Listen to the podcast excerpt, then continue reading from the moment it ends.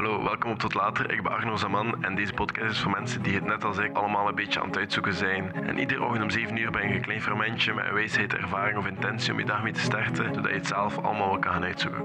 Laat ze hun beste slag uitdelen.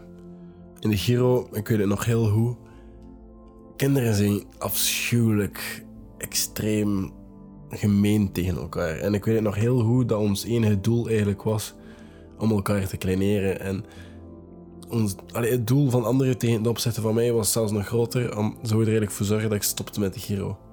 Kinderen zijn hard. En dat heeft er enkel maar voor gezorgd, dat en heel veel andere dingen dat ik meegemaakt heeft ervoor gezorgd dat ik betere slagen kan incasseren. Letterlijk, maar ook gewoon mentaal. Leer slagen incasseren. Als jij je werk in de wereld stuurt, moet je klaar zijn voor de good, de bad en de ugly. Alleen je moet klaar zijn voor alles. Hoe meer mensen dat er gaan zien, hoe meer kritiek dat er gaat komen. Hoe meer goede dingen dat er ook komen. Ik moet mijn TikTok maar open en ik kan waarschijnlijk wel een slechte comment vinden. Minder dan veel andere mensen, denk ik. Maar je vindt die sowieso. Er zijn altijd mensen die ja, reageren uit eigen meet of jaloezie of onzekerheden of whatever. En dat, is oké. Maar je moet daar klaar voor zijn. En hier is hoe dat je slagen leert incasseren. Het eerste wat je kan doen is gewoon rustig ademen en afwachten en relax. Het ding is, van onze creatieve mensen met heel veel fantasie is het heel makkelijk om na te denken over het ergste dat kan gebeuren. En er is nog nooit iemand doodgegaan van een slechte review of een slechte commentaar of kritiek op iets dat je gedaan hebt. Is er nog nooit iemand van gestorven of whatever. Soms moet je gewoon accepteren wat er komt en dat aanvaarden. En daar dan aan werken. En ook kijken van waar dat de kritiek komt. Maar dat is het volgende. Het ding is ook, je moet jezelf versterken tegen zulke dingen. Hoe meer dingen dat je de wereld instuurt, hoe meer kritiek dat je krijgt en hoe meer dat je er tegen kan. Als er meer kritiek komt, doe meer hetzelfde, zodat er nog meer kritiek komt. En op de duur ga je doorhebben dat, dat dat eigenlijk niet zoveel doet. Je moet jezelf ook versterken daartegen. Dus steek, meer in de wereld. En hier is een leuke. Je moet eigenlijk gewoon blijven, blijven doen wat je doet. Ieder stuk kritiek dat je krijgt, is telkens een kans voor nieuw werk. Je kan, je kan nooit controleren wat voor soort kritieken dat je krijgt. Maar je kan wel controleren hoe je erop reageert. Soms gaan mensen iets haten van je werk. En dan is het eigenlijk zo leuk om dat gewoon nog verder te duwen en daar nog meer van te maken. Want als je werk wordt gehaat door een bepaald aantal mensen, is dat is gewoon eens heel leuk om te hebben. En dan is nog een vrij simpele, als je werk heel gevoelig is en dat je daar heel kwetsbaar door opstelt. Bijvoorbeeld mijn eerste video's waar ik me niet zo goed over... Laat die even achter. Mijn eerste video's van YouTube over mijn depressie voel ik me nu ook niet meer goed mee, omdat die, die staan ook niet meer online met die reden. Maar laat die ook gewoon. Laat die gewoon rusten. Maar er is wel een, kleine lijn tussen wat je moet laten liggen en wat niet. Want als je niet kwetsbaar opstelt, dan is het eigenlijk ook gewoon suicide dat je je werk laat liggen en niet toont. Want als je heel je leven kwetsbaarheden gaat ontwijken, ga je werk nooit echt connecteren met mensen.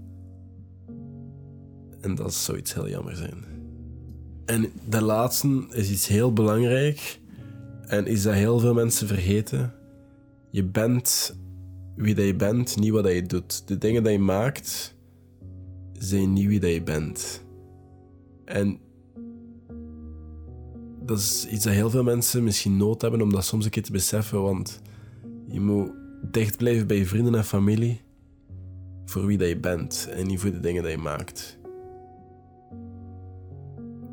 Een heel stom voorbeeld, maar ik ga bijvoorbeeld niet direct vrienden zijn met iemand die mij tof vindt omdat ik een TikToker ben. Als je wel herkend wordt of, uh, om, voor je werk of wat je doet, maak dat je zelf ook beseft dat je niet bent wat je doet. Je bent niet wat je werkt. Allee. Dat staat los van jou en dat is soms heel hard om dat te accepteren. Maar de truc is eigenlijk gewoon niet nadenken over wat de anderen denken en gewoon nadenken over wat de juiste mensen denken van jou. En dan ga ik het afronden met iets heel kleins, een klein hoofdstukje. Je moet, er zijn heel veel trollen op het internet en je moet ze geen voedsel geven. Hè. Je moet daar niet op gaan reageren of ze geen dingen. Dat is het enige dat is wel een zeker reactie. Maar als je erover nadenkt, ik het heel cru zeggen, als er iemand kakt in je living, letterlijk, als er iemand kakt in je living, ga je die kak dan ook laten liggen? Nee, nee. Er is een reden dat je comments kan deleten. Er is een reden dat er een blokkeerknop is. Er is een reden om allemaal dingen te doen. Ik heb me daar vroeger heel erg mee bezig gehouden. Met van die trollen gewoon te verwijderen, geen energie in te steken. Nu steek ik daar totaal geen energie meer in. Heel weinig energie zelfs. Niks. Nada. Ik lees het af en toe. En ik geef toe, soms heb ik de drang van daar een keer op te reageren, omdat ik zo'n goede. Mm, als ik daar reageer. Maar. Dan is het aan mij om de big man te zijn en gewoon. Ga, spend daar geen energie aan. Want dat is niet waard, uiteindelijk. En je moet ze dan ook niet voeden. Want dan gaan ze in discussie of gaan ze iets weerleggen dat je gedaan hebt en whatever. Maar dus onthoud dit. Als iemand kakt in je living, ga je het ook niet laten liggen. Vuile comments zijn hetzelfde. Als iemand een nasty comment in je, reacties zet, doet die waar.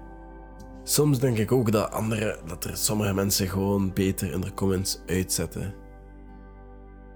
En dat is niet per se omdat, omdat ze dan reactie vermijden of zo.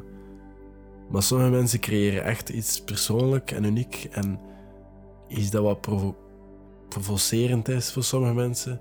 Maar dat is oké. Maar dan is heel dat werk wat vernielt er al reacties eronder. Als je naar een museum gaat, hangt er daar toch ook geen blad waar je op kan noteren wat je van dat werk vindt? Nee toch? Dus nou kopieer je dat en doe je het op je eigen pagina dat iedereen daarop kan reageren. Er zijn genoeg blogs over kunstwerken en whatever. Maar in een museum mag je dat ook niet doen. Sommige mensen zouden beter in de comments uitzetten, denk ik dan. Dat die gewoon meer lijden aan comments dan dat ze eraan winnen. Ik ga heel graag in dialoog met jullie. Ik weet heel graag wat jullie doen. Ik reageer heel weinig, maar ik lees wel heel veel. En ik leer er ook uit. Ik leer daar wat jullie daaraan hebben, wat jullie mee struggelen soms, en soms inspiratie. Ik weet dat ik meer moet reageren, maar ik reageer, ik reageer meer op DM's dat ik krijg. Het gebeurt ook niet veel, maar ik reageer wel veel meer op DM's. Omdat ik denk dat jullie daar meer aan hebben. Dat is ook meer one-on-one, dat is meer persoonlijk. En dat is ook meer met de intentie om mensen te helpen. Maar dat is het vandaag. Je kan dat veel breder zien dan dat is.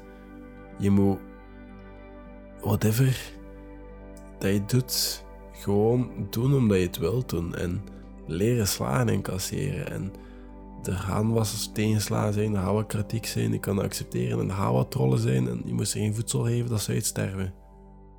Maar vandaar was een ietsjes kortere podcast. Hopelijk heb je er iets aan gehad. Als je er iets aan gehad hebt, kan je volgen op, op Spotify. En dat is het voor vandaag. Ik ben hier morgen terug met een nieuwe podcast. Tot later.